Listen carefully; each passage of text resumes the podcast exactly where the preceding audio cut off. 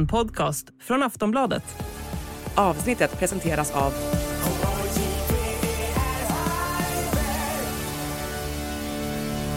Stödlinjen.se, åldersgräns 18 år.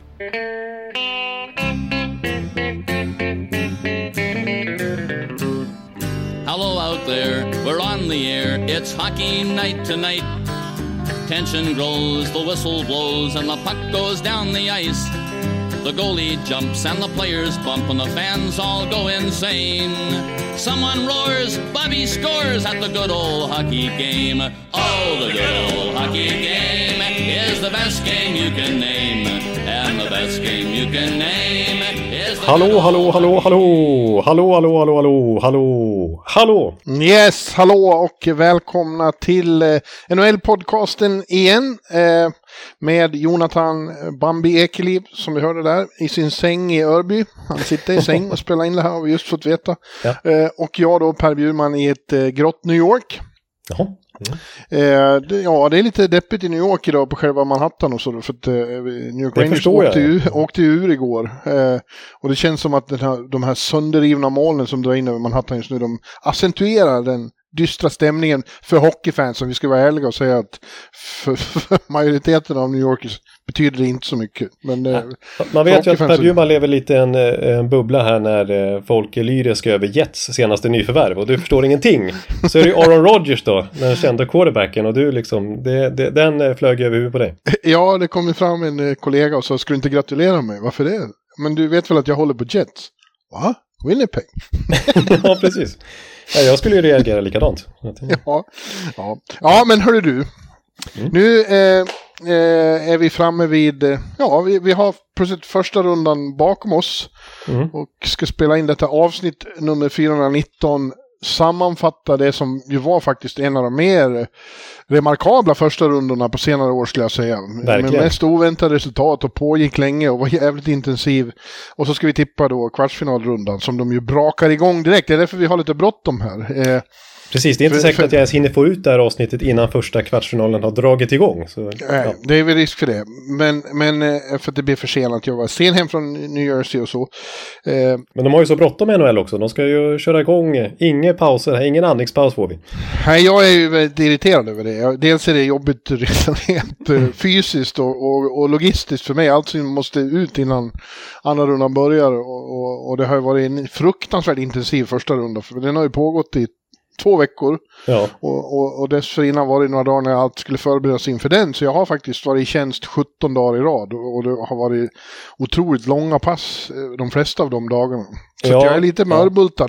Och hade verkligen uppskattat en eller två dagar av liksom vila, paus och, och, och möjlighet att få smälta intrycken. Men nej då. De smäller igång direkt idag. Inte en endaste sketen dag får vi nej precis. Det är rakt på det bara. Ja, det är så. Men de har det i tv och de lag som har varit klara ett tag ville komma igång. De är ivriga liksom. Ja, Eh, ja, ja. det kommer så. Det ska vara klart för ett visst datum. De planerar ju långt i förväg för att få så mycket helgmatcher och så som möjligt också. ja, just det. Ja, det är så mycket sånt som, mycket business i det här. Såklart. Ja, och så ska det jämkas med, med, med NBA. Slutspelet pågår ju samtidigt och det är många lag där som, eller vissa lag i alla fall, som delar halv. Nu är det väl inte så många kvar när jag tänker på det. Det var ju Rangers och Los Angeles. Ja, det är sant. Ja. Men det ska jämkas med tv, de ska ju visas på samma kanaler nu när TNT och ESPN är inblandade. Just det, just det. Ja, ja, det är mycket med det där. Men eh, det är väl bara att köra då Jonte. Vi kan väl börja med en... eh, Hör du vad uppspilad jag är? Ja, jag hör att du är igång. Du är fortfarande igång. Det är som att eh, Game 7 pågår i bakgrunden nästan. Jag får lugna ner mig lite. Jag känner hur jag bara liksom... sp- spinner här.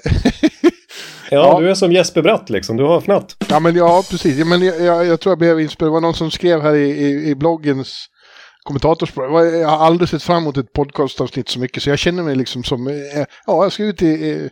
Första slutspelsmatchen för säsongen. Det var verkligen eh, övertänd. Ja, men det där som du, när du sa det där, då, då, då ja, jag kände mig som Boston här. Att jag är en väldig press. Jag kommer liksom. choka. Ja, jag kommer choka det här avsnittet när folk förväntar sig att eh, det här ska bli spännande att lyssna på. Ja. Ja. ja, men du innan vi, en kort nyhet eh, som vi tänkte stöka över här då är ju att eh, Calgary har eh, sparkat. Först sparkade de ju, eller eh, skildes från General Mansion. Eh, han? Brad Treleving. Ja, Treleving. Nu slipper du uttala det namnet. ja, bara Winnipeg också byter general manager. ja, just det. Han har problem också. Mm. Ja, jag har många problem, Jonathan. Eh, ja, jag ska inte säga så mycket om uttal heller. Ja, hur sjunger Jay-Z? I got 99 problems and the GM of Calgary is not one. ja, precis ja. ja. Eh, och, eh, ja, och nu har då även Daryl Sutter, surgubben, fått eh, sparken.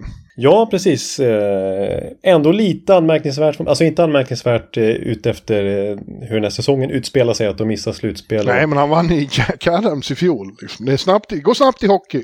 Precis, och faktum är ju att så sent som i oktober för ett halvår sedan, då förlängde han kontraktet. Ja. Det skulle börja kicka in den här sommaren med löneförhöjning, 4 miljoner dollar i årslön liksom. Och det sägs ju då att, att en anledning till att Treliving, det var inte bara att han blev sparkad utan det var ju ömsesidigt sades det att, att han då ville göra sig av med, med Sutter nu men att eh, klubbledningen då, ägarna inte var så sugna på att betala massa pengar till en eh, tränare som han har förlängt med för ett halvår sedan. Liksom. Så att eh, då i så fall får väl Trellevin gå själv i så fall. Men ersättaren nu Don Maloney som har tagit över, han är ju inte officiellt general manager men han är ju president of hockey operations i alla fall. Ja. Eh, han har ju nu kommit fram till efter intervjuer med spelarna och intervjuer med, ja, med folk inom klubben överhuvudtaget att, eh, och det här är enligt Frank Saravello på Daily Faceoff, din kompis, mm. eh, sägs ju att 90% ska ha sagt att nej, vi gillar inte den Daryl Sutter alltså. Nej. nej, så är det Han, han behövdes nog eh, när han kom in då 21-22 för att skaka om när de hade haft eh, en alldeles för snäll coach i han, hette han? Ward. Ja, och gjorde ett väldigt bra jobb i fjol. Då. Men han, han är ju en eh, karaktär, en personlighet som jag, jag tror att det he grows old ganska fort. Han overstays his welcome liksom. Och eh, ja. han är ju ingen charmtroll liksom. Nej, verkligen inte. Han är ju grinig och, och hård och har en gammaldags syn. Både på eh, hockey har han väl lyckats uppdatera lite grann, men det är fortfarande ganska fyrkantig syn på hockey och framförallt på ledarskap och hur man behandlar människor. Ja, det, det har ju sipprat sett. ut liksom ja. från, från eh, att Juber då inte alls trivdes med honom och så. Och den här uppmärksammade presskonferensen där han uttalade sig om rookien Jacob Pelletier. Ja. Eh, och sa att uh, who? Liksom, jag ska kolla papperna. Vilket nummer hade han? Ja, han spelade några minuter bara och det var hans första NHL-minuter. Och han har mycket att lära sig så han hade inget, inget mer att säga om honom. Nej, det var, vad är det för skit liksom? Ja. Ja, ja, nu får han, ju, får han ju behålla sin lön. Han får fyra miljoner om året i några år och kan sitta på traktorn hemma i, på bondgården och ha det gött. Exakt, så jag, jag, tror nog att vi har sett det sista av Daryl Sutter i NHL faktiskt. Ja, det tror jag också. Det är inte som att Washington kommer att ringa honom. Nej, det känns inte så. Nej. Nej. Nej. Nej. Han har gjort succé. Han har två Stanley Cup-titlar med LA Kings och tog Calgary till final en gång 2004. Han får, han får vara nöjd med den karriären. Har det gått på traktorn. Precis, han, ja men där kommer han nog trivas. Så är det. Ja, men du Jonathan Ekeliv. Nu ska ja. vi sätta tänderna i, i det här som har hänt och det som ska hända. Mm. Eh, och det är ju väldigt spännande. Alltså det är ju ett, ett nu efter den här första, det är ett otroligt öppet fält känns det som. Det, där Vinnaren kommer vara någon som inte har vunnit sedan 2006. Alltså det är många av the usual suspects som är borta direkt. Precis, det är ju anmärkningsvärt faktiskt. Och eh, några rejäla skrällar som vi kommer komma in på, alltså där historiska grundserie Boston, är redan borta. Vi har de ja. regerande mästarna borta. Ja. Eh, vi har Tampa-dynastin, den ja. eh, fortsätter inte med ännu en final. Nej, det blir inget tiki-bar-sittningar i år. Nej, och tyvärr eh, får inte jag åka dit. Eh, Nej. Ja, det får du väl om Ja, jag får det. Jag får sitta där. kan följa Stanley Cup därifrån ändå, men ja. Det är för min privatekonomi är det bra att, eh, att det blev som det blev. Ja, ja men du, vi kan ju börja med, med den serien då där som kommer att utspelas, eller avgöras mellan två lag som var inblandade i, i, i rejäla skrällar. Och det är då det blir Toronto Maple Leafs mot Florida Panthers. Och frågan är ju vilken som är största skrällen. Att Toronto till slut lyckades vinna en slutspelsrunda eller att Florida slog ut rekordserie, grundseriekungarna Boston Bruins. ja, det är ju verkligen skrällar på varsitt sätt. Eh, sen är det ju klart att det, man måste ju betrakta Floridas som den största ändå, alltså som eh, kommer in eh, sist i slutspelet. De har 43 poäng upp till detta Boston. Eh, som ju slår alltså grundserierekord. Ja, och det var ju bara några dagar innan så var det ju, eller slutklämmen i grundserien var det inte säkert att de skulle vara med. Nej, precis. Exakt. Och de tar alltså färre poäng än vad just Calgary med Delstatte gjorde borta i väst. Men eh, det Ja, de var till... 18 eller hur? De Ja, 17. 18. Ja, 17 lag egentligen i NHL, men det räckte ändå till en slutspelsplats. Ja. Eh, Så det är klart att det, det och jag menar, vi kommer komma in på Toronto-serien, men där var det ju ändå rätt många tips. Både du och jag tippade Toronto.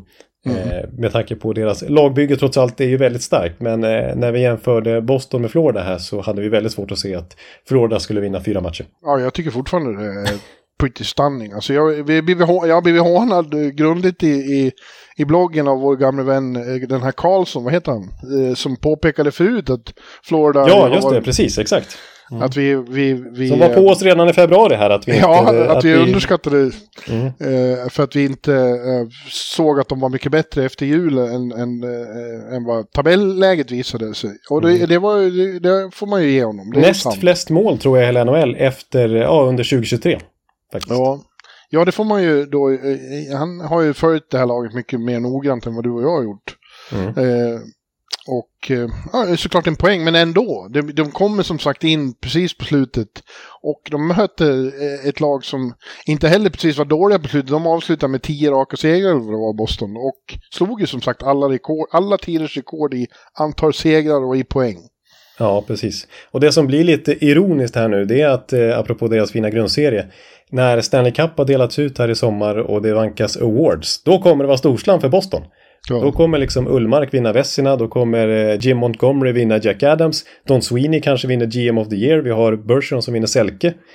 Eh, Men det är ett lag som åker ut i första rundan alltså. Och de gör det på grymmast tänkbara sätt. Alltså det är inte bara det att de åker ur. eh, Alltså de leder serien i matchen med 3-1. Mm. De leder Game 7 när det är en minut kvar.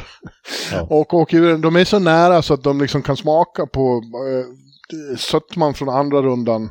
Mm. Men åker ändå. Det måste, det, det, de var ju helt knäckta. Liksom. Vi är chockade, sa Bergeron efter. Minen på Bergeron. Ja. Jag har aldrig sett en människa ha så tom blick som han hade på isen där efter slutsignalen. Nej, de var totalt chockade. Men jag vet inte vad som hände med det. eh, Alltså Florida gjorde det otroligt bra. De hade ju spelare som klev fram något enormt i, i Matthew Kitchuck och, Brandon Mon Montour. Eller vad säger Ja? Montour? ja, backen Montour. där har ju en, Ja, en, en otrolig, otrolig säsong här.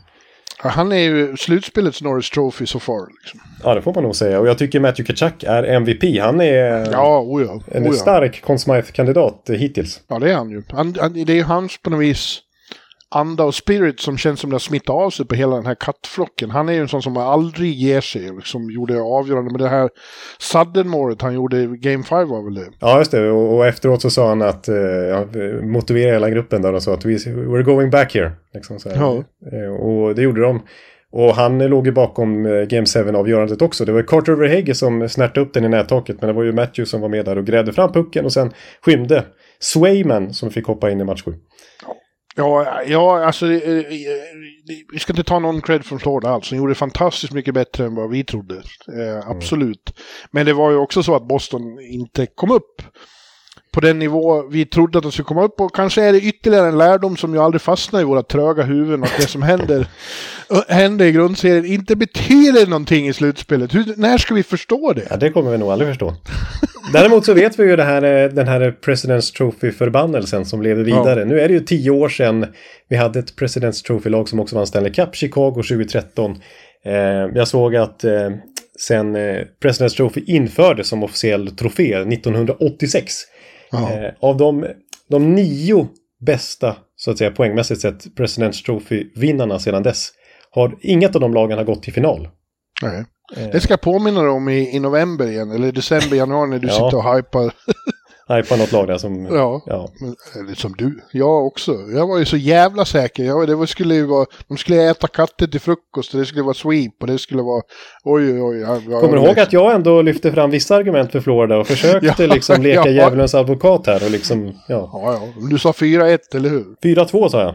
Ja, men då så. Då behöver inte du skämmas. Det är jag Ja, som får Mi, skämmas. mina argument som jag inte trodde så mycket på själv utan mer lyft, lyfte fram för sakens skull var ju till exempel det här med att och det måste man säga att Jim Montgomery blev ju utcoachad här av Paul Maurice. Ja. Eh, men, men det här med att förra året, då var det visserligen Andrew Burnett i båset hos Florida, men det, det spelsystemet funkar ju väldigt bra i grundserien för Florida. De öste in mål och eh, allt funkade så bra i grundserien för dem. Men det spelsystemet har ju uppspelsmönstren framförallt har ju Montgomery uttalat kopierat till, till Boston. Och jag menar det är klart att Florida-spelarna med väldigt många spelare kvar vet hur det går till och på så vis också vet vad motmedlet är som de fick erfara när de mötte Washington och Tampa i förra årets slutspel. Så, mm. Och det märktes ju, det, det skvättes mycket puckar i uppspel och sådär från Boston. De hade svårt att komma ur egen zon många gånger. Det var faktiskt 81 giveaways från, bara för att ta konkreta siffror, 81 giveaways av Boston i den här serien. Bara 31 takeaways av Boston. Mm. Så väldigt tydligt att de hade väldigt svårt att, komma ur egen zon och svårt att, få igång sitt spel som har funkat i 82 matcher i grundserien. Ja. Ja, och sen lyckades ju Florida neutralisera eh, Pasternak i de flesta matcherna, inte alla, men för det mesta. Mm. Så, så, eh, igen, alltså det, vi har ju sett många exempel på det i det här slutspelet. Jag envisas ju med att hävda att det inte beror på att de är dåliga utan på att de måste, måste höja sig ytterligare tio klasser och det går inte alltid. För att de blir så hårt tagna och han, det är ju bara så. Ja, så är det. Sen tror jag också att det är ja, för att, att, försvara Boston lite då så, så det var ju lite otur att de drabbades av det här magviruset eh, mm. precis inför slutspelet och de hade ju skador. Där visserligen Montgomery fått lite kritik att eh, varför ska Bergeron spela grundserieavslutningen och bli skadad i den och varför ja. liksom Krejci var skadad inför slutspelet och, och eh, några till hade problem så att liksom, allt har funkat hela säsongen. Men precis när det var dags för slutspel då var det mycket som som började strula för Boston. Ja, ja hur var det nu? Är, är han slutspelsdebutant, Montgomery? Eh, han har väl varit med Dallas i alla fall. Och han, eh, ja. han hann göra ett år i slutspel med Dallas va? Ja, han har varit assisterande i St. Louis i slutspel. Men, mm. Ja, just det. Ja, ja, men som headcoach. Han, det är som du säger, Paul Maurice som ju är med ärrad räv och en fruktansvärt rolig människa. Han är ju fantastisk på presskonferensen. Ja, ja. Eh, han ja. sa ju något om Kachak nu när han sa att he's such a and here's a long line of profanities. Gamer. ja. Ja, nej, men vi, vi, vi tyckte... Och han sa att han hade blivit tokig när han tränade jet, Jets och såg honom göra så här grejer. Ja. ja. He made me crazy. ja, nej, ja, ja, precis. Nej, men eh, det, vi rynkar väl lite på näsan kanske åt Maurice anställning av Bill Cito och tyckte att han överreagerade lite med det här. Eh, ja, vi tyckte han kändes som one of the liksom old, old guys. Ja. All boys som får jobb hela tiden. Men ja. eh, han har gjort eh, skäl för sin lön i den här serien. Det, det han säger själv att det är svårt att hitta ett lag som är svårare att spela mot än Boston Bruins. Så det här ska vi njuta av ett tag. Ja, och han är ju, han är ju som du säger, han är ju väldigt verbal. Han är, kan motivera sina spelare och det märktes ju här att det, det var ett ruggigt, hungrigt eh, Cats. Sen är det såklart att de hade inget att förlora och liksom det var ju väldigt stor skillnad eh, rent mentalt för de här två lagen. Jag menar Boston hade verkligen allt att förlora. Alla pratade om tidernas fiasko. För eh, Panthers så var det bara att köra all in och de fick ju en ruggig medvind liksom. Ja, men min liknelse var ju att en Ford Fiesta inte skulle ha något att förlora i Formel 1-lopp heller. Men, och det skulle inte hjälpa. Nej, det är sant. Det har du ju en poäng. Ja. Jag tog i lite, kan ja. man säga. Men eh, Nej, men det märktes ju till exempel i Game 7. Där publiken i Boston var ju vansinnig. De var så ja. fruktansvärt aggressiva. De har ju räknat med en lång resa och det här ska bli en underbar säsong. Och slutade på det här sättet. Det var så tyst där i TD Garden efter avgörandet. Så ja, de var ju chockade. Ja. Och, och när, när de höll på och slog lite felpassningar så det var ett jävla liv på läktaren. Man såg folk inte bara buade utan stod upp och liksom röt. ja, ja, ja, det har du helt rätt i. Ja, och Montgomery, när han skulle uttala sig efteråt så sa han ju att han är liksom, han är confused. Ja, confusion var det känslan han hade i sig. Vad, vad hände det... liksom? Det här skulle inte hända. Ja. och tyvärr var det ju vart det inte så lyckat för Ullmark och Swayman heller. Det där beslutet att peta Ullmark i sista, det, ja, det, ja, det alltså, var inget var, jag, jag vill påstå att Swayman var bra i sista matchen, men de kanske skulle ha petat, eller petat, men alltså roterat tidigare eh, målvaktssituationer. Jag menar, Ja, det var med honom som med Linus. Linus var inte heller dålig, men de gjorde inte de här extra räddningarna som måste göras i de här lägena. Alltså de omöjliga räddningarna. Ja, Nej, Linus tro... gjorde det väl i början ett tag. Där. Han var jättebra ju när vi satt och poddade förra veckan när de ledde med 3-1 i matcher. ja. Det var han ju faktiskt. Han, han började ju serien väldigt starkt, men eh, ja, det är första gången på hela säsongen som han står så här många matcher i rad. Mm. Eh, och han eh, klev ju av näst sista grundseriematchen med en skada. Han blev sjuk. Så att det, det var ju inte riktigt läge för honom att stå sex matcher i rad kanske. Och det märktes kanske. ju de sista matcherna där att det var inte samma Linus. Nej. Eh. Ja, ja. Nu är det godnight. De får gå på semester. Hej då. Florida går vidare och där får de alltså möta Toronto Maple Leafs. Som eh, slog, eh, drev ut sina demoner eh, i sin serie mot Tampa och vann med 4-2, precis som vi sa. Ja, just det. Det var bådas tips ju. Ja, men mitt Även var om- ärligt och du försökte ju... Ja, det, ditt är ju mycket mer eh, trovärdigt då, eftersom att jag alltid tippade mot Tampa, så det behöver man ju inte dra några slutsatser av. Men eh, du fick rätt. Mm. Ja, men jag hade, var väl inte, trodde väl kanske inte att det skulle gå till på det här viset riktigt. Därför att det var ju för det mesta så att Tampa hade spelet och, och, och liksom eh, ja, förde spelet. Ja. Skapat mest. Eh, men Toronto har plötsligt utvecklat det de inte haft förut. Vilket ju är förmågan att vinna ändå, vilket är det enda det går ut på just nu. Ja, precis. Nej, det var en konstig, oväntad utveckling på den här serien av just den, den anledningen som du säger. Jag håller med Steven Stamkos som efteråt sa att eh, vi gjorde en mycket bättre, vi som är Tampa då, eh, nu brukar jag benämna dem som vi också, men att eh, ja, men Tampa gjorde en, en bättre serie den här gången mot Toronto än i fjol. Ja, Men den här gången lyckas de på något sätt slarva bort det och Toronto hittade vägen att vinna. Vi kan nämna det till exempel apropå förra spelet. Eh, I registrerade målchanser 5 mot 5 på de här sex matcherna var det 197-137 till Tampas fördel. ja visst. Ja. Men eh, det, ja, det är klart imponerande av Toronto som alltså vinner samtliga tre bortamatcher i Tampa i förlängning. Det har aldrig hänt förut tydligen, att ett lag som har gått vidare har vunnit tre matcher på bortaplan på övertid. Nej, nej, och det var ju alltså... Ja, det var ju liksom... Ja, alltså den här äh, fjärde matchen när Tampa har 4-1-ledning med åtta minuter kvar. Och det slutar med. Toronto-seger. Ja. Och, målen... det visar ändå något, nej, det visar ju något att något är annorlunda hos båda lagen nu. Det hade aldrig hänt tidigare under den här dynastin med Tampa och det hade aldrig hänt med Toronto som de har spelat de senaste åren. Nej, precis. Alltså bara sättet de gör sina mål på i förlängningarna. Det är i princip... Eh, ja, men det är sådana skitmål höll jag på att säga. Det, men det är, de slänger in lite puckar och så studsar den in på något sätt.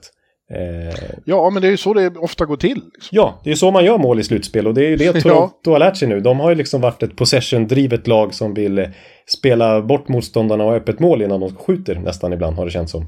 Men Ja. eh, så- vinner man ju inte i slutspel. Nej. Och eh, det har ju tidigare har det ju varit Tampas absoluta specialitet att vinna, ja dels täta matcher på, på just sådana sätt, men också på övertid. Ja, Och här, här får man ju då, det är lätt att dra slutsatsen att Mr. Clutch himself saknas väldigt mycket Andrei Palat, som ju numera spelar i New Jersey.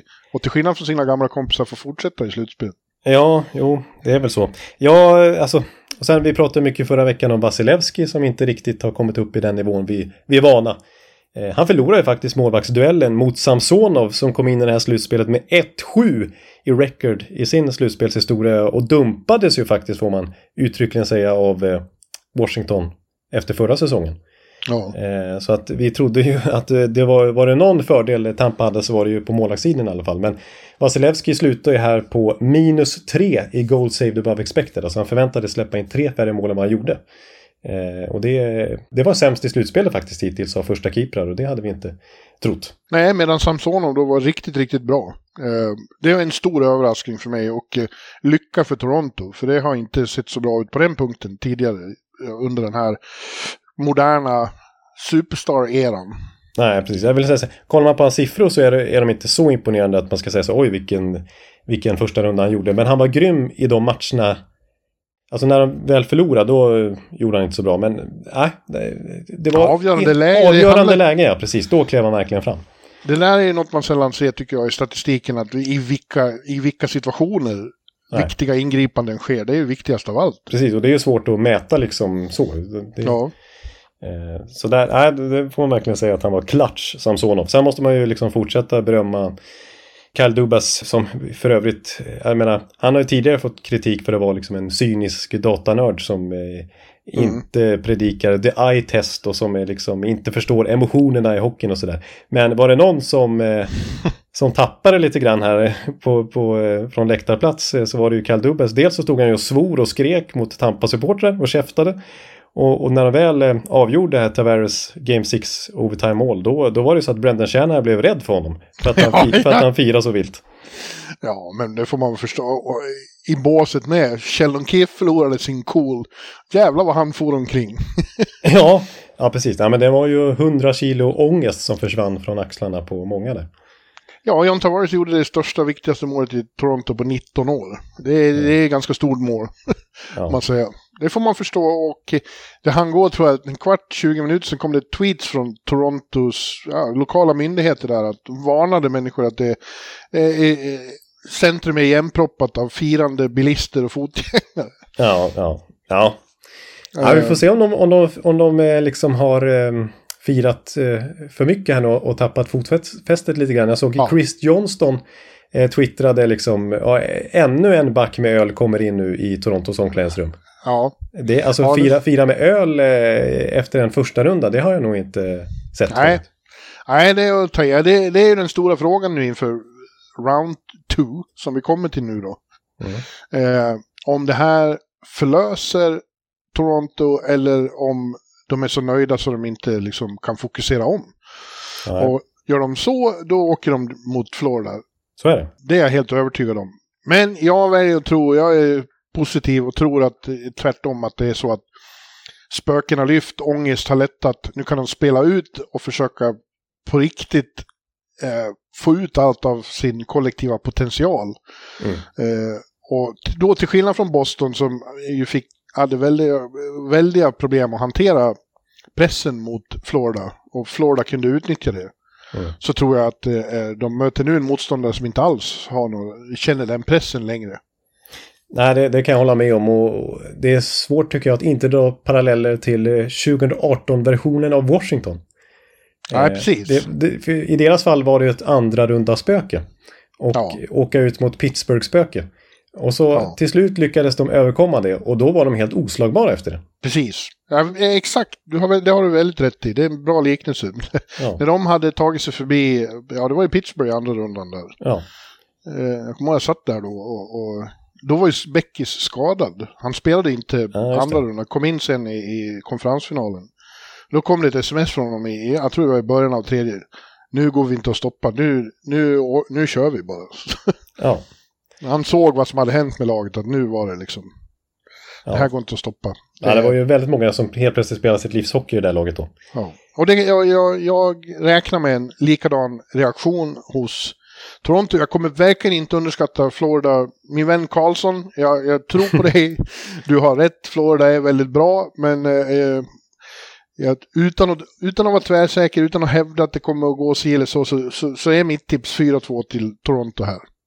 Ja, då är det samma igen du. För jag har också skrivit 4-2 till Toronto. Eh, ju. Eh, Ja. Alltså Florida, vi kan prata lite mer om dem. Alltså det, det är ju den där offensiven, jag sa ju det, näst flest mål 2023 av alla NHL-lag efter Edmonton. Eh, men de alltså vinner den här serien mot Boston trots att de släpper in tre mål minst i varje match. Ja, det, konstiga, det konstigaste med deras avancemang är att de, vare sig Bobrovski eller Lions så stod, har inte imponerat särskilt som målvakter. Nej, de är 59-procentiga i boxplay. Ja. Och så ska de möta Torontos eh, PP nu också. Ja, det där är, det är, de flesta andra lag som har gått vidare har haft fantastiska målvakter. Ja. Ja. inte alla, men många. Ja, och det brukar ändå heta att liksom, eh, liksom eh, offensiv vinner matcher men eh, defensiv vinner mästerskap är ju den gamla sägningen då. Ja. Men i Floridas fall så är det inte mycket till defensiv alltså. Nej, I alla fall inte om vi ska prata riktig elitnivå i NHL. nej. Ja, nej, eh, det blir... Vi får ju se, det är bara några timmar så är de igång här. Det är ju intressanta svar som kommer direkt. Ja, ja precis. Ja, flera av er som lyssnar på det här kanske vet hur första matchen har gått redan. Tror du att det tar så lång tid att få ut att hela Nej, jag ska, matchen jag ska snabba mig så gott det går, men det kan nog närma sig nedsläpp i alla fall. Eh, men eh, ja, innan vi går vidare så, så vill jag också bara, jag skulle komma in på Kyle Dubas där och hans lagbygge. Alltså, jag menar, eh, Samsonov i kassen visar sig hittills i alla fall vara ett bra drag. Ryan O'Reilly gjorde ju sju poäng på sex matcher i första rundan här. Eh, Ja. Jag tycker Jake McCabe, eh, Luke Chen, eh, Nola Chiari, de är etta, tvåa, trea i interna tacklingsligan, vilket var ju lite meningen att de skulle tuffa till sig i Toronto. Mm. Eh, Jag tycker Jake, Mc, Jake, Jake McCabe eh, imponerade på backsidan i den här första rundan också. Eh, och så är det så att stommen liksom ur Toronto i den här upplagan. Det är ju, det är ju liksom the big four. Eh, Ja, men plus, plus en till skulle jag säga, som har varit med länge, som jag tycker har klivit fram och blivit en general och gjort mycket avgörande den här serien. Det är Morgan Riley. Precis, jag skulle lägga till han också. Han är ju verkligen med i stommen också. Alla Ja. de gör över en poäng per match i första rundan här. Ja. Och han, eh, han var gjorde, vet du, han avgjorde en match och spelade fram till ett annat avgörande. Ja, eh, Tavares avgörande. Ja, precis. Så att, Eh, ja. nej, så att liksom deadline-förstärkningar imponerar. Eh, flera av dem i alla fall. Eh, kärnan gör sitt bästa, sin bästa serie såklart någonsin. Eh, som att de vinner dessutom. Eh, målvaktsspelet är överraskande bra. Så att, eh, ja. Försiktig optimism för Toronto, men stark varning för katterna ändå. Eh, ja, precis. Exakt. Ja, nej, vi ska nog inte räkna ut dem eh, på samma sätt längre. Så är det. Nej, nej. det, det får vi sluta med. Faktum är att alla som har gått vidare, utom kanske ett lag som vi kommer till nu, har imponerat väldigt tycker jag. Eh, och då, då är vi alltså framme vid den andra östserien och, och där kommer Carolina Hurricanes att gå upp mot New Jersey Devils. Mm. För Carolina Hurricanes slog då eh, Islanders till slut med 4-2 efter sjätte match här på Long Island. Och New Jersey nöp till sin ärkerival New York Rangers med 4-0 i Game 7 igår kväll. Jag var ju på plats där i The Rock. The Rock. Eh, The Rock. Och det ska vi komma till, men det var inte mycket att snacka om där. Men vi kan börja med Carolina tills vidare och Islanders. Och det är de jag då tänkte utse till de som har imponerat minst av lagen som har gått vidare. Jag hävdar bestämt att om Islanders hade varit lite mer effektiva, då hade de vunnit den serien. Ja, det kan du nog ha rätt i. De- Det är faktiskt så att Island, det här är, känns unheard of när Rod, Rod Brindamore har coachat detta i Carolina. Att eh, Islanders skapade fler chanser i slottet än vad Carolina gjorde. Ja. Det brukar vara ogenomträngligt ju. ja, men det är ju något som är off med Carolina och det beror ju på skadorna. Alltså, de har ju för, för mycket skador i offensiven. Och framförallt har de ju blivit av med alla tänkta målskyttar. Pacioretty, Svesjnikov och nu Ter- eh, också. Ja, precis. Ja, det, Så att, eh, Sebastian Aho får ju allting. precis. är Han, ju gjorde först- det ju faktiskt bra den här första rundan vill jag säga. 4 plus 3, klart bästa poängspelare eh, ju. Eh, Finländske Sebastian Aho. Ja, det, det ska vi tillägga, för det fanns ju en Sebastian Aho eh, på den andra sidan också av svensk härkomst. De hade sina duster. Ja, just det. Det hade de Det faktiskt. skulle vara roligt det att höra vad de sa till varandra i handshake efteråt. ja, Tack faktiskt. Sebastian Aho. Ja, men tack ska du ha Sebastian Aho. Ja, ja. Nej, men det, det var ju en ganska jämn serie som du säger. Det avgjordes till slut på ett slumpmål i, Ja. eh, i Game 6. Eh, hade den slumppucken gått in för Islanders istället så hade det varit en Game 7 Ja. som hade varit oviss. Ehm, eh, och räknar vi målen totalt i hela serien så vinner Carolina med 16-15. Ja. ja, men grejen var ju att de, de var ju för impotenta Islanders i, i offensiven och eh, framförallt ett, ett eh, rasande uselt powerplay. Ja, det var exceptionellt eh, rasande uselt, om man kan säga så. Ett Ja. mål på 18 försök. Ja. ja nej, det, det håller inte. Det, det, det är själva motsatsen till Edmonton på något vis. Ja, precis. De är deras antites, eller vad säger man? Ja, men något sånt. Ja, något- ja. Eh, och, och därför så, ja, man känner inte riktigt att man är skrämd av, av eh, Carolina. Inte, målvakten var inte, alltså det var ju mest Antiranta som stod och sen kom dansken in i sista matchen. Men ingen av dem liksom var så här rev ner tapeten över hur duktiga de var. Ja, eh, Andersen gjorde det väldigt bra, men han hade lite tur med stolpe och med Seth Jarvis som eh, kastade sig och tog en puck där också. Ja, ja, jag tycker det måste vara en stor besvikelse för, för Islanders. De, Carolina var beatable och de borde ha gjort det tycker jag. Ja. Ja, jag kan köpa det. Vi, vi klagade förra veckan på Horvet och eh, Borsell. Ja. Ja, det är bara att fortsätta att klaga på dem. Ett plus, eh, ja, två poäng på båda två i den här serien. Det är ju lite för klent onekligen. Ja.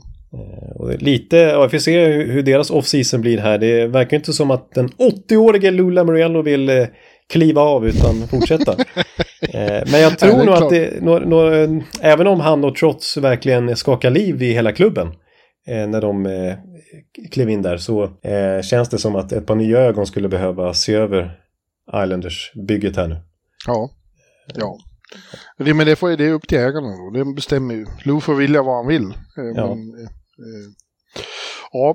Ja. Ja, eh, men det är Carolina som går vidare och nu får de, de har ju haft några dagar på sig att kalibrera och kanske, det verkar väl inte som Teravainen kan komma tillbaka, han har ju brutit en hand. Ja, ja. Nej. Och eh, helt klart så kommer de ju få en betydligt svårare motståndare i, i kvartsfinalen eller andra rundan. Då. Mm. För där väntar då New, New Jersey Devils som ju Ja, de vann vad som ju blev en väldigt konstig serie. Liksom. För den började med två totala krossar av Rangers och det kändes som att de ägde Devils totalt. Ja, det här skulle bli en svep, svepning. Det, det här som vi pratade om i previewn. Även om vi trodde att det skulle bli en jämn serie så sa vi att eh, Devils eh, ja, saknar ju rutinen och eh, vi hade lite farhågor, jag i alla fall hade liksom med Andrew Brunetti i båset som jag fokuserar så mycket på att det skulle bli Florida Panthers all over again lite att, att ja, deras spel... om Brunett. Det är Lindy Ruff som bestämmer. Ja, jo, men att det inte skulle, det här spelet i grundserien inte skulle translate till playoffs liksom. Ja. Nej, och, och, exakt så såg det ut i de två första matcherna. Det såg ut som att nej, de, de, de behöver några år till på sig att lära sig hur man äh, agerar i playoff. Men mm i själva verket lärde de sig snabbare än jag har sett något ungt lag göra tidigare. Från Game 2 till Game 3. Nu blandar vi svenska och engelska. Så ja, men det, så, till... så är det alltid i NHL-planen. eh, och eh, från, även om nu Rangers då vann femte matchen, nej sjätte matchen mm. på Garden, räddade säsongen där. Så från, från andra matchen till sista sekunden igår kväll så var det ju, de, de där var det som att det var en sweep nästan för, för Devils i de fyra sista matcherna. De var överlägsna tycker jag. De ja. dominerade faktiskt totalt och fick ju det som skulle vara deras styrka vart deras styrka också. Att de åkte från Rangers. De var för snabba för Rangers. De fick Rangers att se långsamma och gamla ut. Ja, faktiskt. Och, och, Rangers, precis som eh, vi var inne på med Boston, Rangers börjar skvätta med puckar och svårt att komma loss den här pressen som Devil sätter. Och Tvärtom. Ja, de hade enorma problem att komma ut ur egen zon och de hade enorma pro problem att komma in i Devils zon. Då är man illa ute. Exakt, och det var ju otroligt många, och det är ju Devils bra på, det visste vi sen grundserien i alla fall, även om som sagt det inte nödvändigtvis blir likadant i slutspel. Men det såg vi ändå, det här snabba Devils som bara sticker iväg i kontringar när de får lägen också. Eh, ja, det var hur många som helst igår. Ja, i, i Game 7 här så odd man rushes helt enkelt. Eh, frilägen, 2 mot 1 och 3 mot 2 11-1 till Devils i den statistiken. Ja. Varför finns det inget svenskt uttryck för odd man rushes? Det ja, jag kommer till, exakt. Jag, jag tänkte, vad, vad, säger man egentligen? Ni får nästan hjälpa oss där. Vi säger bara två mot en eller tre mot två. Ja, det uh, borde finnas något samlingsnamn. Ja, kan ni, ni hockeymänniskor säga få ett odd man rush på svenska? Ja, det behövs faktiskt. Vi säger bara friläge, men, men, men eh, det var inte bara sådana breakaways, utan det var som du säger, det var odd man rushes. Ja, när man är en man mer än motståndare. Ja, och då kom Rangers ofta på efterkälken. Men också då framförallt att det, ibland när de var i egen zon, det var liksom panik. De bara slog ifrån sig pucken och fick inte ut den. Ja. Devils nöp kvar den i, och, och det var liksom desperation hos, hos många. Och, just igår då så var ju Rangers bästa back plötsligt skitdålig. Ja, alltså ja. Adam Fox jag har aldrig sett honom göra en sämre match än igår. Det var ja. som att han, pucken var liksom radioaktiv och han ville undvika det. Ja. Ja. Nej, och sen eh, en annan aspekt som är ju viktig såklart eh, som det pratas väldigt mycket om i slutspel inte minst eh, och som Gerard Galant pratar väldigt mycket om i den här serien. Det är spelet framför kassan. Kassan, mm. kassan sa jag. Kassan. Kassen. Kassen. Är ju åt båda håll. Och det fanns inget mer lag i den här första rundan som var mer överlägset i det spelet statistiskt sett än Devils. Eh, 63% av skotten i slotten sköts av Devils då. Medan mm. näst bästa lag eh, hade en 53% övervikt. Eh, så det är väldigt tydligt att Devils var bättre framför målen. Ja, jag, jag, jag hävdar att de var bättre på allting, utom de där två första matcherna. Och inklusive då när de bytte målvakt och fick in eh, Schmid the Kid. Ja. Akira Schmid från Schweiz, 22 år, aldrig spelat slutspel. Han går in och är nu den bästa målvakt Devils har haft sedan Martin Brodeur. Han kan redan nu ses till det. Ja, alltså han var ju, han håller nollan här i Game 7. Ja, och en gång till höll han nollan. Ja. Alltså de här matcherna de fick stryk, Rangers, då gjorde de två mål sammanlagt. Precis, fyra, fyra matcher med två mål bara. Det är ju anmärkningsvärt. Det, det poängterar ju Galant också. Och, och, han skickar ju en, en peak, får vi säga, till, till sina stjärnor. Eh, ja, och till sina chefer. Ja, till sina chefer kanske, precis, kanske snart till sina chefer. För det var ju så att, att Rangers gick in i det här slutspelet med väldigt höga ambitioner. Att inte nog med att de trädde till sig Tarasenko, det blev ju även Patrick Kane till slut. Ja. Och, och med, målet var ju att vinna Stanley Cup såklart. Med facit i hand var det en jävligt dum... Alltså jag skulle inte säga att jag sa, eller liksom komma med något vad var det jag sa? För jag var, jag tyckte också det var ett, det var ju coolt liksom att få hit Patrick Kane. Men det var ju Patrick, var inte Patrick Kane av 2013 som kom precis, utan det var en tio år äldre Patrick Kane. Och, eh, Med, en skadad höft. Ja, slöseri med tid. Men det var ju en, eh, det var ju en Jim Dolan, ägarens trade. Liksom. Det var ju han som hade legat på Chris Drury tydligen. För att han, han älskar ju sådana såna liksom eh, billboard names. Det är det han vill ha. Att det skulle, och, och liksom Ja. verkligen tjatade på dem att få få till den där. Det var ju otroligt komplicerat att få till den också. Ja, precis. Ja. Nej, så, Eh, nej, vad sa han igår Galant? Ja, han Talent, sa- means, talent means nothing, sa han. Det är en klassisk, det är ett citat som kommer leva kvar. Precis, han sa eh, talent means nothing eh, if you don't work hard. And, Ja. liksom, och, och, så, och sa han liksom att jag vill gärna ha talang i laget men jag vill också ha work ethic. Ja, Och- det var ju mycket mer lyckat med traderna i fjol när de fick dit Vertrano, Mott och eh, Andrew Kopp. De gjorde mycket större nytta än Tarasenko och, och Kane. Ja, precis. Och sen är det ju mm, problem återigen för Artemi Panarin i slutspel alltså. Han Ja, eh, lämnar eh, första rundan här eh, mållös på sju matcher. En Ja. poäng i, eh, i 5 mot 5 och det är alltså NHLs näst bäst betalda spelare. Oh, I, i, nej, fakt, I faktiska dollar fick han ut mer eh, eh, ja, eh, mynt än vad eh, Conor McDavid fick den här säsongen. I mynt. Ja, det är kanske inte så mycket mynt längre men eh, Jävlar vad mycket mynt han ja, skulle få. fruktansvärt mycket mynt vet du.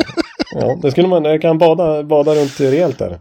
Nej, men, nej, men så var det ju. De, de, eh, Devils bästa spelare var otroligt mycket bättre än, än Rangers bästa spelare. Han var ju kanske mest flagranta, men Mika fick inte mycket ut. Eh, Han var bra i Game 6 då. Då Mm. lossnade han, slet sig, då, då krigade de ju i alla fall. Mm. Eh, Men i övrigt var det, ja, Chris Kreider var bäst i forward. Men lagets bästa spelare, trots att de alltså får stryk så det var ju Igor Sjistorkin igen. Ja, eh, Det sant. säger något att han, han var bäst i ett lag som släpper in så mycket mål. Ja, ja, precis. Alltså han, och där är det ju anmärkningsvärt hans siffra i Gold Saved Above Expected-statistiken. Klart bästa målvakt i första rundan faktiskt. Med nästan nio mål fler borde han släppt in än vad han gjorde. Ja. Så han är ju anledningen till att det överhuvudtaget gick till sju matcher. Ja, han borde vara jävligt sur på, på sina medspelare nu, eh, tycker jag. Det Han såg har man ju också i delar av matcherna när han eh, någon gång där han Ja, åkte förbi femte bänken. matchen var det ja. han som åkte och sköt. För de sköt ju ingenting. De fick iväg två skott på tredje perioden. Till slut åkte han ut, tog emot en puck och skickade ner den mot Schmid. Ja, För, för att markera, vi kanske ska skjuta lite också. pre- precis. Och han, ja, verkligen. Och han åkte ju förbi båset någon gång där och, och skällde ut dem. Ja, ja men med, med all rätt. Han var, han var han en av få som liksom går till sommaren med heden i behåll här. Ja, Men Schmid då framförallt. Eh, Akira, de har ju redan fått en ny sång om honom. De kör den här du, du, nu, nu, nu, nu, nu, med tequila. Ja. Och sen när det kommer till, då skriker alla Akira! de hade jävligt gött igår, Devils-fansen. Du skulle ha sett på slutet när det var några minuter kvar. Det var ju mycket Rangers-fans där. ja. När de lommade iväg så, så jävlar vad det eka i den här gamla na na na na na na na na oh, goodbye. Ja, det kan jag tänka mig. Och vad de njöt då för att säga farväl åt Rangers-fansen. Det var något helt otroligt. Ja, det är, det är definitivt så att både Devils och Islanders eh, avskyr Rangers mer än vad Rangers avskyr Devils och Islanders. Det är till och med så att de avskyr Rangers mer än de gillar sina egna. Ja, jo, precis. Det är på den nivån. Men det är för att Rangers-fansen är, dels är de så många fler och dels har de varit liksom tortera sina, som de tycker, småbröder genom åren. Liksom. Och varit för kaxiga och, och dryga liksom. Och, och se sig som för mer eftersom de är från Manhattan och så. där, Liksom. Ja. Ja. Så är det. Så att det, de, har all, de, de har nog alla anledning att njuta av en, av en sån kväll. ja. Tror du, hur tror du att eh, det kommer gå i nästa Jo, runda? jo, då kommer vi till det. Eftersom jag eh, så- har- just har sagt det jag sa om Carolina och säger det jag har sagt om Devils eh, så tycker man Ja, jag kanske borde vara lite ödmjuk efter mina fiaskon i första omgångens tips. Men jag tror att eh, det här kan bli en rätt snabb historia. Jag tror att, att eh, Devils sopar banan med Carolina. Ja. 4-1 säger jag. 4-1 i matcher. Ja, ja. Ja, det är ju, och då ska vi ändå eh, nämna då att Carolina är, eh, och det, har vi visserligen lärt oss eh, verkligen, nu, ska jag inte återkomma till grundserien ju. Det måste vi ju, det måste vi ju lägga ner med. Det är det lag som har mest poäng i grundserien som är kvar i slutspelet i alla fall. Det är också som vi nämnde tidigare, det sen, den senaste Stanley Cup-mästaren faktiskt. Ja, sen 2006, eh, det kommer att vara, det kommer att vara en Stanley Cup-mästare vi inte har sett på länge. Det är Nej. helt klart. Precis. Eh, men eh, det är ju här i andra rundan det brukar ta stopp för Carolina. Det blir eh, tredje gången i rad om de åker ut nu. Ja, jag, jag har en stark känsla av det, hör du. Ja. Inte nog med att de här unga killarna i, i Devils lärde sig så fort. De har ju samtidigt några som verkligen har rutin och som har varit otroligt viktiga och klivit fram. I, den som har gjort mest poäng är Erik Haula. Det Ja. har man ju sett som en sån här journeyman som, ja men han är väl bra men ingen märkvärdig. Men han och Tatar och Palat då inte minst. Har varit enormt viktiga för de här unga killarna och, och liksom dragit, dragit med dem in i vad playoff är. Ja, ja exakt. Och, och det har ju snarare hetat att vad var det där för dum trade av Devils egentligen? För att Sacha, som gick i motsatt riktning, har gjort succé i Boston. Men- Sacha. Sacha. Ja, det, det här uttalet kan man verkligen ifrågasätta. Nej, det var en mycket bra, mycket bra drag att få in Haula. Han har varit superviktig här. Ja, Nej, men vi ska, samtidigt som vi säger att eh, de känns spetsiga Devils och oj vad de satte press på, på Rangers och så här. Så fram till att de gjorde fyra mål här i avslutningen så hade de faktiskt, eh, på de sex första matcherna hade de faktiskt lägst målsnitt i hela slutspelet. Och Jack Hughes och Nico Hischier, även om vi tycker att de har varit bra, så står de på lika många poäng efter första rundan som till exempel Corey Perry, Eto Lustarinen, eh, ja. Jo, men, eh, Adam eh, Lowry. Ja. De har ju också sådana som då Rangers lyckades ta bort lite, men då, då är då andra ska kliva fram. Och Erik Haula är en som verkligen har klivit fram. Ja. Gjort otroligt viktiga mål här. Ja. Igår var det alltså han, Tatar och eh? McLe- hur man McLean, han? McLean, ja precis, McLean. McLeod. McLeod. Ja. Så gjorde de tre första, så satte Jesper då äntligen sitt första mål i tom kasse i slutet. Bratten, Brattvursten. Just det. Ja. Som jag pratade med och han var, han var inte ledsen när jag träffade honom i omklädningsrummet. Det var ganska gött att vinna eh, karriärens första Game 7 mot Rangers. Ja, det, det har jag full förståelse för.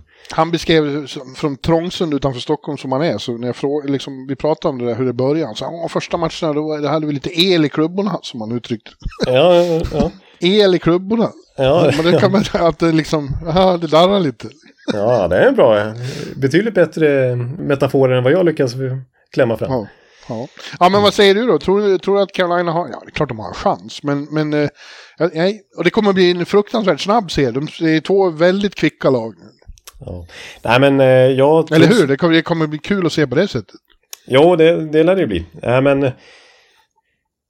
Nej, jag, jag säger också Devils. Jag har skrivit 4-2 i matcher att de avgör på hemmaplan. Det är ju Carolina som har eh, hemmaplansfördel och får en Game 7 på hemmaplan i så fall. Men det ska vi säga. Hittills i slutspelet, det är, här är remarkabelt det med. 31 bortasegrar i slutspelet, 19 hemmasegrar totalt sett. Ja. Så att det är en fördel nästan utifrån det att spela... Ja, men att inte ha hemmaplansfördel helt enkelt. Devils flyger nu idag till Raleigh och de var väldigt peppade inför den resan. Jag tror att Rod Brindamore har suttit och skruvat sig hemma i tv-soffan. Oj, vilket jobbigt lag. Ja, nej men, nej men precis. Men eh, nej, för Devils är, de är, de är duktiga defensivt. Eh, Schmid här ser ju väldigt bra ut. Eh, Och de är, spe, de är definitivt spetsigare än vad Islanders är också. Så att, eh, det här blir en klart tuffare motståndare för Carolina. Och om de inte höjer sig från första rundan då, då håller jag med dig om att det kan gå rätt fort det här. Men ja, Carolina är en sån lagmaskin också så jag, jag vill inte räkna bort dem helt. Men Nej, man ska, men jag tror, som det har sett ut hittills så borde Devils vara klar favorit, tycker jag. det tycker jag också. Ja, men du, då flyttar vi över till västra planhalvan och det har ju varit ganska gott om, eh, ja, en framförallt stor skräll då, men också, jag vet inte, spektakulära serier i, i, i stort. Eh, Och vi börjar väl i Central då, och där kommer vi att få se Dallas Stars mot eh, wildcard-laget Seattle Kraken. Just det. För eh, Dallas slog eh, Minnesota i sex matcher och eh, Kraken då chockade alla genom att slå Colorado, regerande mästarna i Game 7.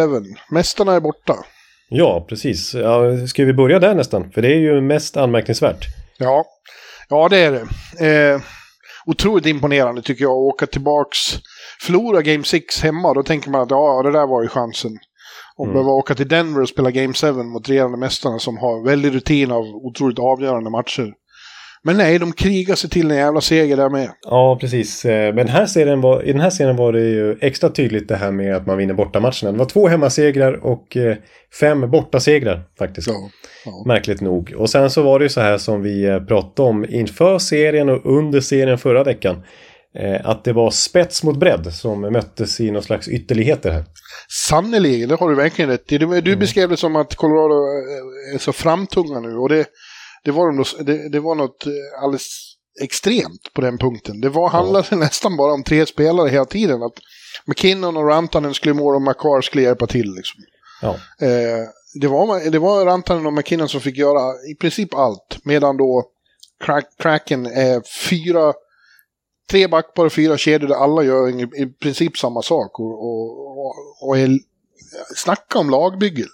Ja, de har alltså 15 olika målskyttar i den här första rundan. De har ingen som gör mer än två mål. Nej. Eh, medan alltså Rantanen gör sju mål på sju matcher. Eh, och kollar vi totalt sett då i Colorado så, så gör deras topp sex eh, och väldigt mycket av Rantanen och McKinnon då. Topp sex gör 16 mål för Colorado. Bottom six gör noll mål för Colorado. Ja, det, det är ju fan... Det är verkligen siff, alltså, fakta som står ut. Ja. skriker i ansiktet. Ja, ja. Ja.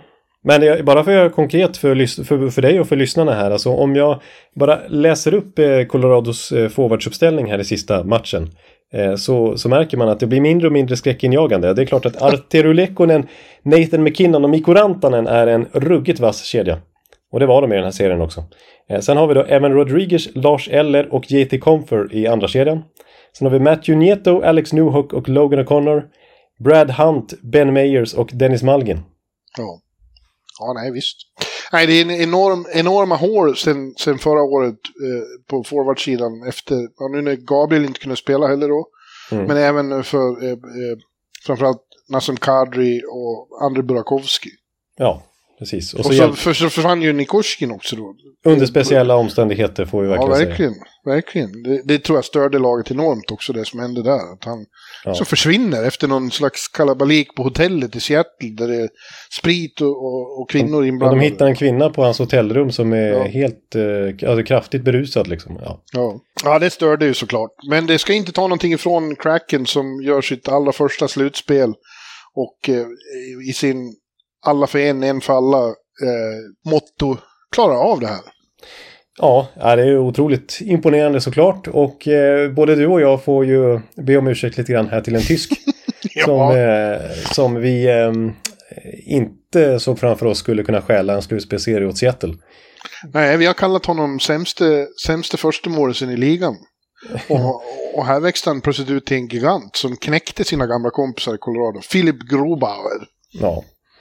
Ja han var ju ruskigt bra och han var, eh, han var väldigt bra i Game 7. Ja. Eh, inte Ja, minst. det var, han fick ju verkligen, som vi sa, det, det här gamla uttrycket, han fick se mer gummi än en död skunk på en parkway i New York. Ja, just det. De öste skott mot honom, alltså framförallt Rantanen och McKinnon då, men han vägrade böja sig. Ja, ja. Istället kontrade danske Oliver Björkstrand in, Ja. in två mål. Ja precis. Hur, hur, låter, hur lät det då den danska kommentatorn sa Ja, det är Björkstrand är det inte, det, det är inte möjligt. Det är helt omöjligt. Det är så ska bara i den bara. Nej, chansle för helvete. Det är Björkstrand, vad gör du nu? Ja, alltså, ja, ja.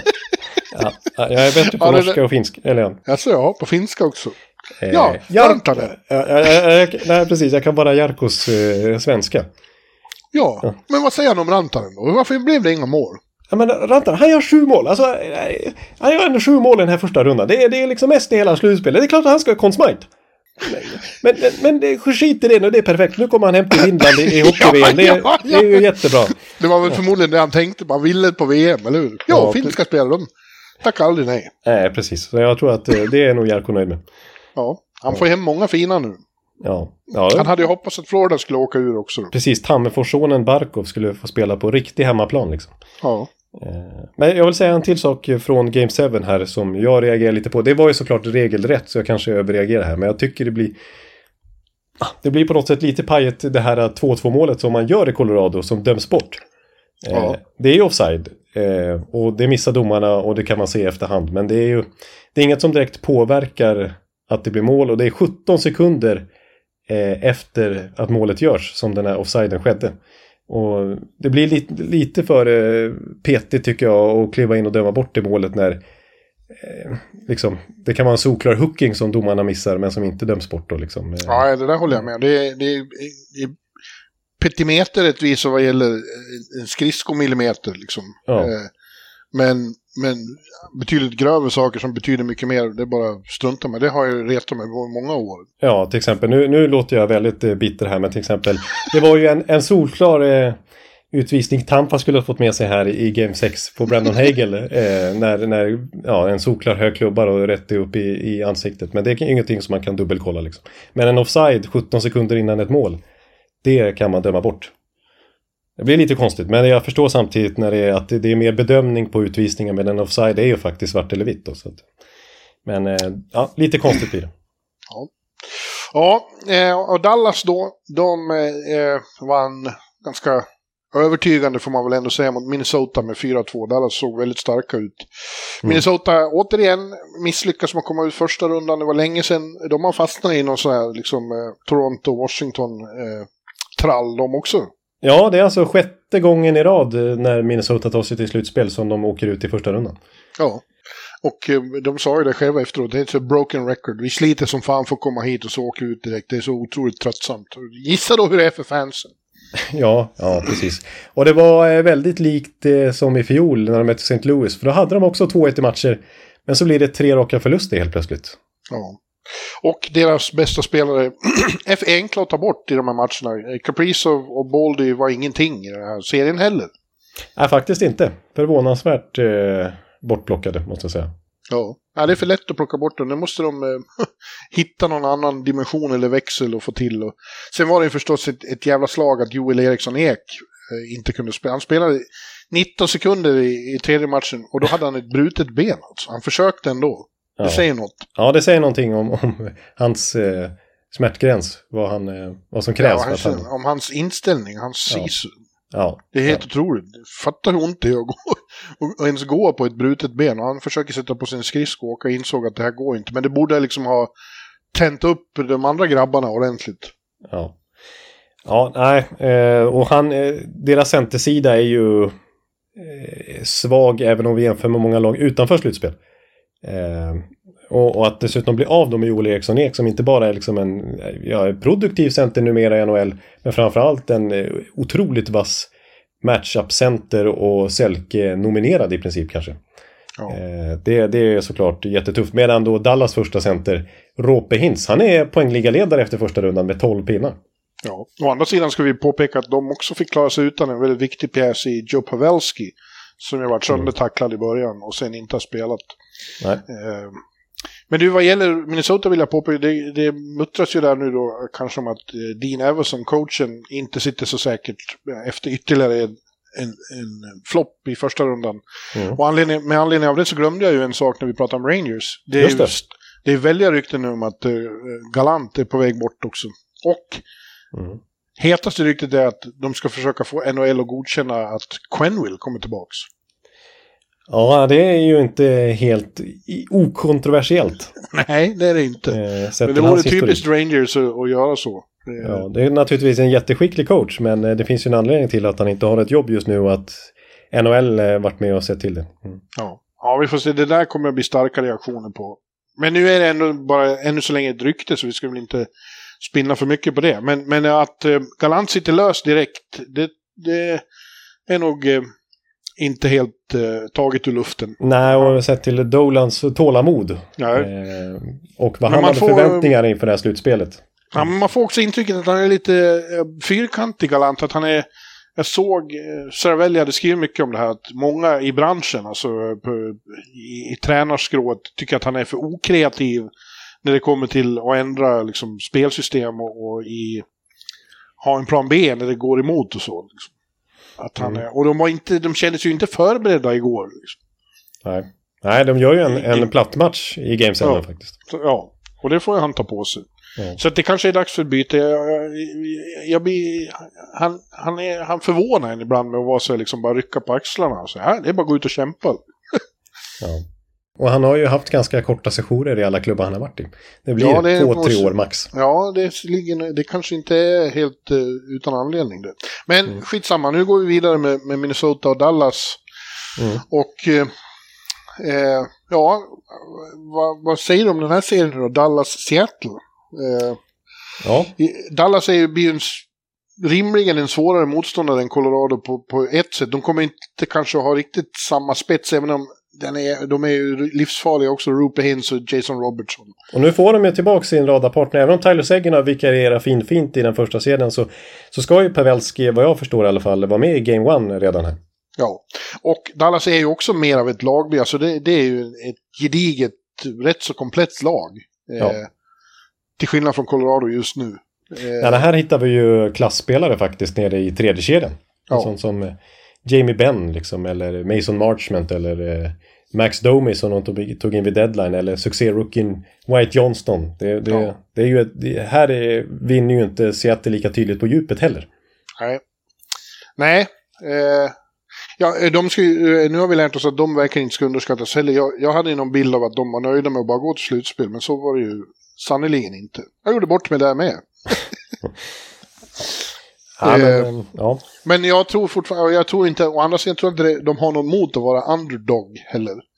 Ja. Eh, det, där, det där ska man kanske blanda i även med sådana som Jersey, att nu plötsligt tror folk att de är favoriter, det kanske kan fucka med dem. Eh, Jesper sa igår efteråt att de njöt ju av det här, att, att ingen trodde på oss, alla sa att vi skulle vara så oerfarna och vi skulle inte ha någon chans. Ingen hade trott före säsongen att vi skulle komma hit. Sånt där går ju att krama mycket ur. ja. Det är svårare när man, blir, man får tryck på sig att man ska... Så var det med Rangers. De- I fjol var det en överraskning att de gick så långt. Nu förväntar sig alla att de ska gå långt. Ja. ja, det är ju extremt tydligt det här mentala spelet. Det är ju allra tydligaste exemplet såklart Boston. Mm. Att ha den där eh, stora pressen på sig liksom. Men nu kan Seattle då... De får ju fortsätta vara underdogs. Det är ingen som tror på dem i den här serien heller. Och- Nej, det liknar ju lite grann eh, Vegas första slutspel. Eller hur? Ja, Mm. det gör det. det gör det. Varje gång sa vi då, nej men nu, nu tar det slut. Det var ju starkt att slå Kings, men nej, de kommer inte... Vi kan möta dem i andra rundan sen. Jag minns att de mötte Winnipeg i, i konferensfinalen i alla fall. Ja, Men vilka var det de mötte? de. Var det San Jose eller vilka var det de mötte? Nej. I andra rundan, nej, San Jose, ja. De slog Mm. San Jose med 4-2. Eh, och sen slog de Winnipeg med 4. Jag kommer ihåg hur otroligt övertygad jag var om att Winnipeg skulle vinna den serien. Ja, alltså eh, precis. Eh, Då, då hette det att den moraliska finalen, det sa ju vi i podden då 2018 också, var mellan Nashville och Winnipeg. Då, drog vi, eh, redan på den tiden vet du, satt vi och drog i grundserieslutsatser. Det var ettan och tvåan i grundserien som möttes redan i andra rundan och vi tyckte vad är det här för skit liksom.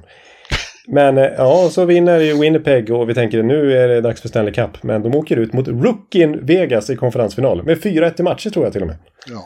Men de, de, om det är några som någonsin har, levt på alla mot, alla mot oss eh, styrkan så var det ju de. De kallar sig ju Vegas Misfits och allt vad det var. Ja.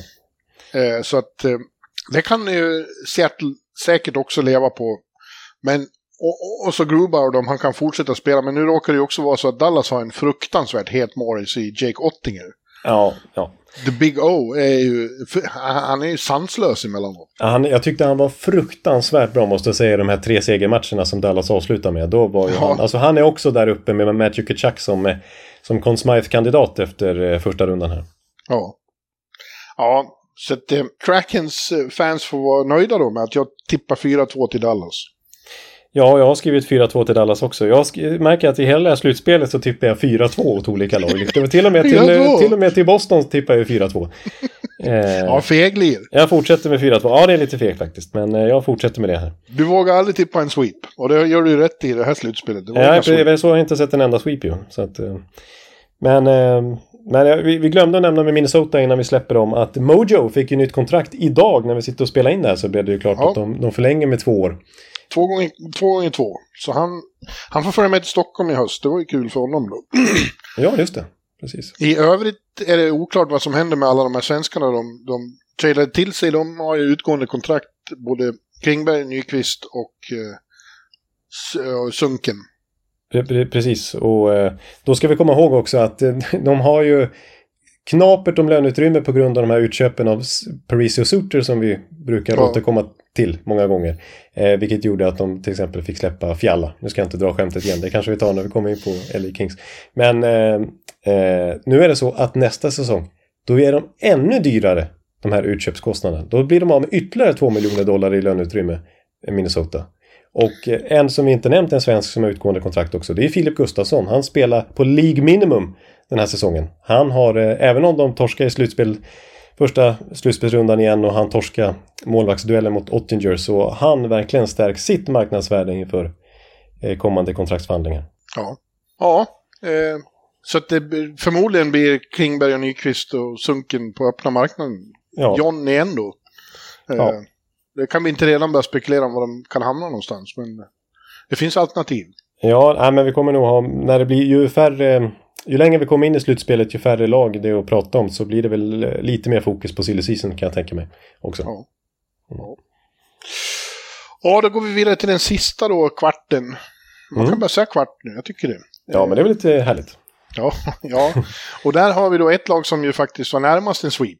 Eh, De, eh, de ställer till med en så kallad gentleman's sweep. När man ger ett lag en match åtminstone. Ja, ja. ja. Och det är Vegas då som slog Winnipeg med 4-1.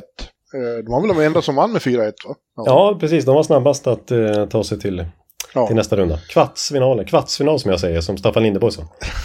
Ja, Kvartsfinal. Ja, det är lite smålänning över dig. Du säger torsdag också. Är, Ja, just det. I mass. En torsdag i mass. Ja, ja, precis.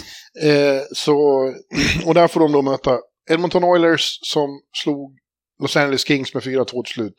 Mm. Väl? Jo. Ja. Det var ingen Game 7 där. Eh, och det här känns, tycker jag, som en jävligt eh, happening eh, mellan Vegas och Edmonton. Vegas är ju då eh, etta i konferensen och i Pacific. Och eh, bortsett från den första matchen när de inte riktigt var med mot Winnipeg så var de ju sen ganska överlägsna. Jets var en stor besvikelse, vilket ju framgick om inte annat av eh, Rick Bonus Jag får presskonferens. nästan börja där va? Ja. Han var disgusted över hur hans lag spelade. Ja, det har man ju sällan sett en coach direkt efter ett slutspelsuttåg vara så frank. Eh, så rasande. Eh, och säga, ja precis, disgusted över laget och, och no pushback. Och det Mm. det Deras stjärnor var mycket bättre än mycket våra bättre än våra, precis. Och det här, så här har det sett ut sedan januari. No pushback, no pride. Eh, ja. Och det var ju starka reaktioner på det. Sen när de hade exit-möten några dagar sedan så var ju så, varenda spelare var ju, tyckte att det där var ett helvete. Liksom. Ja, man, de kan inte kasta oss under bussen på det. Eller som tränare kan han inte uttala sig öppet på det viset. Liksom. Nej, men han fick omedelbart eh, nytt förtroende av general managern Cheveldaev. Shovel Day of, ja bra. Nästan satt jag den. Ja. Eh, och eh, jag tror att de håller med i ledningen om att det finns för många eh, passagerare där. Och, och den som, namnet uttalades ju aldrig, men Blake Wheeler är ju en som ofta hamnar i fokus de här gångerna. Att han inte är någon riktigt bra ledare. Nej, och han blev ju fråntagen eh, sitt C inför Mm. säsongen av just eh, Rick Bonus då. Det var hans första drag. Eh, Ja, men sen var det ju spelaren som sa att vi har, vi har betraktat Blake som kapten i alla fall. Det, det, det är tension i den där klubben. Ja, det, och det har, så här tycker jag är med Winnipeg efter varje säsong nu på senare år. Ja. Att det är, det är drama. Och efter, när det var exit-intervjuer i fjol, då eh, sa ju eh, Paul Stastny att eh, ja, men det är grupperingar i laget och det finns vissa som inte ens verkar respektera varandra. Ja, ja just det. Eh, Så var det ju. Och eh, det kom ju liksom obekräftade såna här ryktesupgifter eh, en hel del under sommaren. Innan eh, Wheeler blev av med sitt C. Att han är liksom, visst han är en kravställare och en riktig vinnarskalle Wheeler. Men det går till överdrift och det blir nästan att han mobbar sina medspelare. Liksom. Eh, och att det ja, det här är obekräftat då, men att det är väldigt grupperat i omklädningsrummet helt enkelt. Ja, det är inte bra. Eh, eh, så vi får se vad det, och nu liksom, det är flera spelare där som har sagt, en sån som Hellebuck till exempel, som ska ha nytt kontrakt snart, att, att han tänker inte signa upp för någon rebuild. Det är för sent i hans karriär för det. Ja, det är en väldigt spännande vägskäl för klubben nu med tanke på att eh, visst, de har inte utgående kontrakt den här sommaren, men Hellebucken har nästa år, han går in på sitt sista kontraktsår. Wheeler går in på sitt sista kontraktsår. Scheifele går in på sitt sista kontraktsår. Ja. Dubois blir restricted free agent i sommar och har bara något år här. Sen är han också unrestricted free agent och vill ju till Montreal sägs det. Eh, så att ska, alltså det är rebuild-läge för, eh, för laget där. Men jag tycker i alla fall att man ska försöka sig av med Wheeler. Eh, Ja. Och kanske med Scheifele. Och de här, alltså börja om lite så att, och, och liksom rycka upp från rötterna lite den här, det här grollet som, som återkommer år efter år oavsett om det är Paul Maurice eller Rick Boner som tränar laget. Ja, och det verkar de två du nämnde nu, Scheifele och Wheeler, verkar vara eh, eh, roten till det onda. Ja, men de, och de är väldigt stöttande till varandra och hela tiden så de, de verkar ju vara, hänga ihop liksom. Men de har ju inte visat resultat. Ja, vi får se. Eh, Intressant sommar följer. Eh, sen var det då Edmonton som sagt slog ut LA Kings. Och jag hävdar då att LA Kings är det bästa laget som blev utslaget. Och ändå så Ja. åkte de ut i sex matcher. Och, och, eh, Men det var jämna matcher. Det var, det var tre förlängningar. Det var fem av sex matcher var uddamålssegrar för något av lagen. ja. ja, men håller du med om det? De är, av de som nu kliver ut i sommaren så var de bäst. Ja, du vill väl säga Ja, jag vill säga. Tampa. Tampa som var bättre än Toronto spelmässigt. Eh, men okej, återigen, Tampa- Nu har jag fått eh, trycka på det många gånger. Men, Eh. men, eh, ja, men Tampa är ju Tampa. Kings är mer på uppsving. Liksom. Ja, eh, nej precis. Och jag, jag tycker alltså trots att Edmonton till slut faktiskt öste in mål totalt sett i den här serien, gör över fyra mål per match. Så tyckte jag att, eh, ja det var i fem mot fem men då så, ja jag tyckte Dano och Kopitar gjorde det rätt bra liksom och försökte sätta stopp. Men de är svåra att tämja. Ja, de är ju stjärnor som har det där extra som gör att de fortsätter, hur mycket man än tar bort så fortsätter de vara svinbra i playoff. Men framförallt är det ju så att så fort Edmonton får powerplay Ja. så är, blinkar alla varningslampor överallt.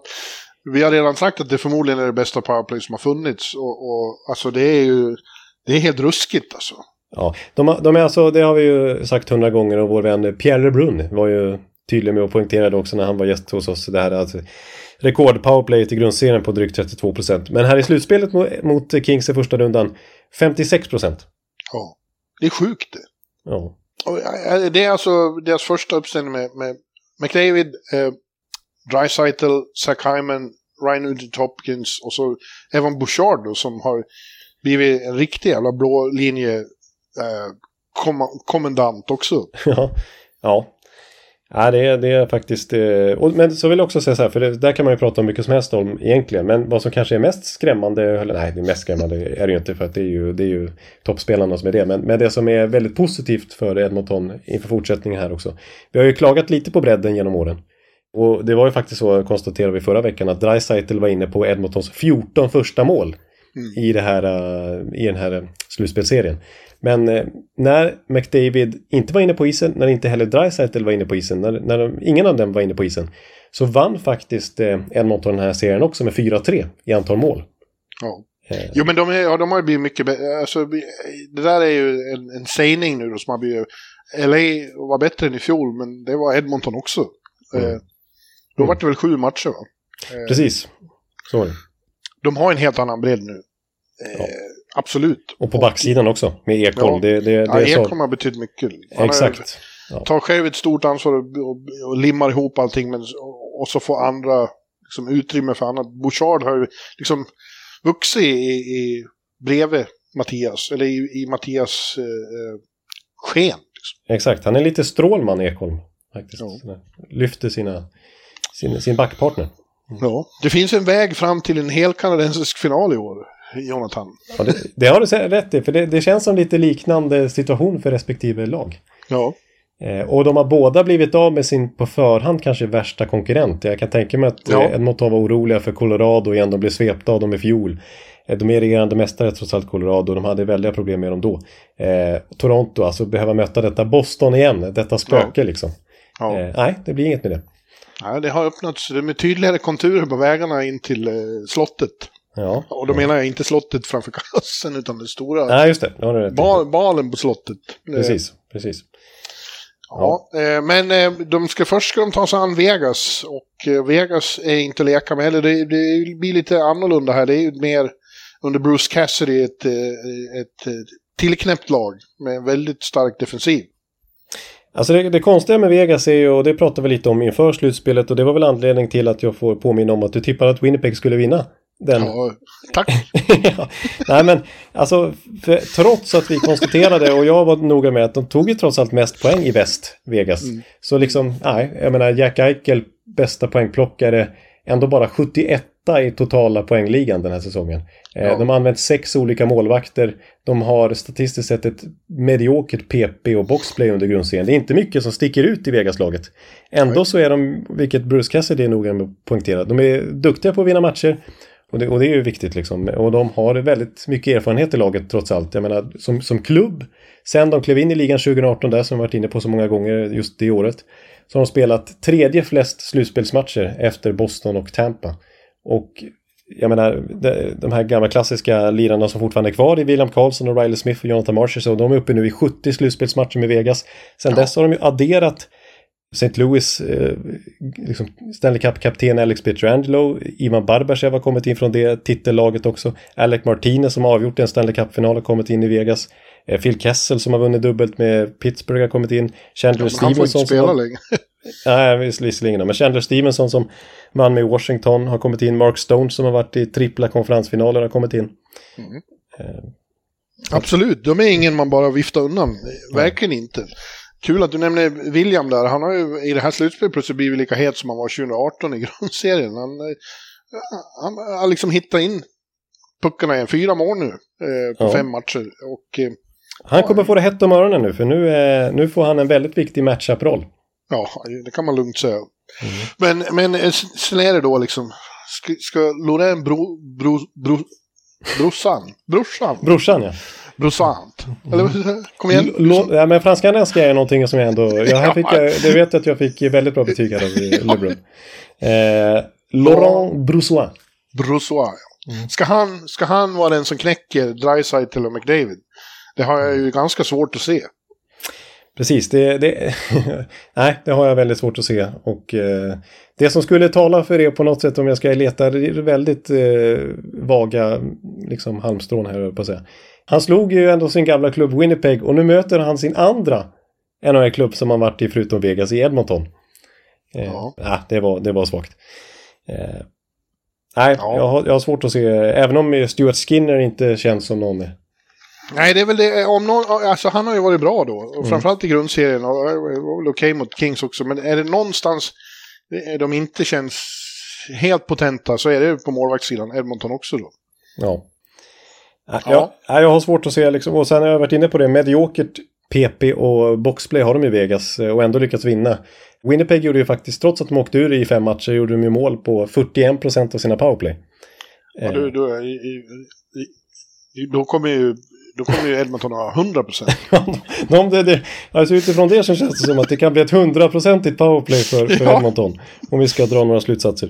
Eh, nej, så att jag, jag har svårt att se trots allt att, eh, att, eh, att Vegas Kan du fatta hur hårt de sitter och, och videostuderar Edmontons powerplay nu? Cassidy Ja. och hans medarbetare. Ja, Vi får slå ihjäl dem, säger de. ja det är på gränsen alltså. Eh, ja, nej, men jag, jag tror, jag har skrivit upp och du vet ju vad jag har tippat då. Ja, men då har vi tippat lika. Det var 4-2 till Edmonton också. Precis. Jag har inte så många avvikelser från 4-2 heller. Jag har bara en och det är New Jersey då. Just det, just det. Eh, Har jag tippat 4-2 överallt? Ja? Jag, jag tror det. Ja, ja, Ja, det ja, jag tror det. Ja. Men det gjorde i alla fall att jag faktiskt eh, i den här bracket challengen som, som vi ju har, NHL-bloggens liga. Där är man ju borta efter dugan. Av, av, av drygt 300 anmälda lag så ligger jag just nu 22 Ja, oj, oj, Tack oj. vare mina 4-2 tips överallt. Eh. Men eh, jag hade å andra sidan en Stanley Cup-final mellan Colorado och Boston. Ja, det kan du glömma. Det kan jag glömma. Så att, nu är det kört för mig. Ja, men skulle våra tips, vi har ju åtminstone tippat samma vinnare eh, överlag här nu. Det har vi faktiskt gjort. Vi är väldigt eh, en, en, enade, eniga. Om, om våra tips in, går in, då får vi alltså konferensfinalerna Toronto-New Jersey. Nej, New Jersey-Toronto blir det väl? Mm. Vem tog mest poäng? av- Ja, New Jersey. Ja, New Jersey-Toronto och eh, Dallas-Edmonton. Ruskiga, eh, det är bra ändå måste jag säga. Ja, Det låter som roliga konferensfinaler i så fall. ja, verkligen. Få hit hela Toronto-media på... på, på Oj. ja, ja, vi får se. Jag kanske ska ut och, och röra på mig lite grann snart. Just det, roadtrip-bloggen. Ja, det blir lite, eller det blir så tajt här så man hinner inte planera någonting heller. Nej, du, du hade ju faktiskt tre serier i, i eh, ditt närområde här i första rundan. Så jag förstår att Ja. det inte hanns med att sätta sig på flyget. Nej. Nej, vi får se. Nu ska jag ta det lite lugnt. I, i, ikväll ska jag då ändå titta på, på första omgången här. För att Toronto har inte jag sett. Toronto och Tampa krockade hela tiden med, med eh, Rangers Devils som jag ju var på live då. Så jag Ja. såg ingenting av, av eh, egentligen Toronto-Tampa. Nej. Men ikväll ska jag få se första matchen. Men däremot imorgon onsdag. Då ska jag ha min första lediga dag på nästan tre veckor. och det- eh, det tycker jag att eh, faktiskt både läsare, kollegor och chefer har nu in, i princip beordrat mig att vara ledig. Ja, det, ja, precis. Vi har legat på det nu. Att Nu, nu får det faktiskt vara stopp här. Nu måste du ta en Ja. andningspaus så att du orkar med resten av slutspelet. Då ska jag sova länge, sen ska jag gå en lång promenad på eftermiddagen. Sen ska jag smita in någonstans och ta en sen eftermiddagsöl. Sen ska jag gå hem och, och ordna. Sen ska jag äta middag på Wolenski grill med först en dry martini för maten. Sen en räksallad, gott vin, en rejäl stek. Efterrätt med en konjagare. Oj, oj, oj, ja, men nu är Bjurre på banan igen här. Nu kan vi nog räkna med att det blir en del bloggande trots allt. Ja, Eh, fortsättningsvis också. yes. Men vi börjar ikväll. Jag, jag ska blogga lite ikväll med. Men det är kanske inte lika ambi- De här, eh, när det blir, drar ihop sig, de här långa introna blir ju sådana jävla romaner hela tiden. Ja, jo, precis. Det är, det är verkligen det. Eh, ja, Nej, men... Ja. Eh, men Nu är det ju liksom, man får ta sats igen när nya, man kommer från sådana otrolig dramatik med Game 7 och så börjar Game 1 i nästa omgång. Det är lite letdown så här. man får, man får, man får hämta andan ändå liksom. Ja, ja precis. Och, och eh, det har du rätt i. Samtidigt så, här, så var vi plötsligt här eh, mentalt framme i konferensfinalerna nu och började... Ja, ja. Men, men vi ska konstatera att det, det har varit ett grymt slutspel hittills och det kommer bli ruskigt spännande att följa den här andra rundan också. Yes. Och eh, vi återkommer nästa vecka med en ny podd. Då är vi förmodligen mitt i andra rundan. ja, och, och då, det ska bli kul. Hinner du, nu när Tampa är ute då, kommer du att strunta i det här eller kommer du att, Ja, då kunna slappna av, slappna av mer? Ja, nej, jag... jag eh, ja, jag kände ju faktiskt eh, efter eh, Game 6 när Tampa åkte ut att det enda positiva med det här är ju att jag får eh, liksom en... Nog, alltså, jag måste inte vara uppe mitt i djupsömnen hela tiden. Jag har ju dagjobb så det är ju lite kämpigt. Men jag kunde inte hålla mig från Game 7-draman eh, efter att Tampa åkte ut så jag har varit uppe ändå. Eh, så vi får se. Jag kommer nog inte vara uppe lika mycket som jag har varit eh, nu när Tampa spelat. Men eh, jag kommer ju inte kunna hålla mig borta från att se. Speciellt när det börjar dra ihop sig. Liksom. Eh, Men sen är, ser jag mycket i, repris och sånt där också. Jag, jag är ju alldeles för intresserad. Att, men jag vill ju se live. Det är mycket roligare tycker jag. Ja, ja det, blir, det blir något. Ja. Men då, då tackar vi för den här veckan då. Och så hoppas vi att vi gjorde en bättre podd än vad Boston Bruins gjorde sin första runda. Ja. Jag ber att få avsluta med att citera eh, Devil Svensson. Na, na, na, na. Na, na, na, na. Na, na, na. Goodbye. hallå, hallå, hallå. Hallå, hallå, hallå. Alex Chiazot, Joe Luis Arena och Esposito. Esposito. Uttalsproblem, men vi tjötar ändå. Och alla kan vara lugna, inspelningsknappen är på. Bjuder Hanna Kohl, han är grym i sin roll. Från Kållesoffan har han fullständig kontroll på det som händer och sker. Det blir ju allt fler som rattar in hans blogg. Och lyssna på hans podd. One, two, three, speed, so Hallå, hallå, hallå. One, two, three, speed, so Hallå, hallå, hallå. Ekeliv, som är ung och har driv. Verkar stor och stark och känns allmänt massiv. Han hejar på Tampa och älskar Hedman. Sjunger som Sinatra. Ja, och där ser man. Nu är det dags för refräng. Dags för magi, Victor Norén. Du är ett geni. Så stand up at home and remove your hats. Höj volym, för nu är det plats. One, two, three, speed, so Hallå, hallå, hallå. One, two, three, speed, so Hallå, hallå, hallå. One, two, three, speed, so Hallå, hallå, hallå. One, two, time speed, so Hallo, hallo, hallo. Det er utroligt længe siden mor, der er samtidig trods har. Hallo, hallo, hallo. Det er utroligt længe siden mor, der er samtidig trods.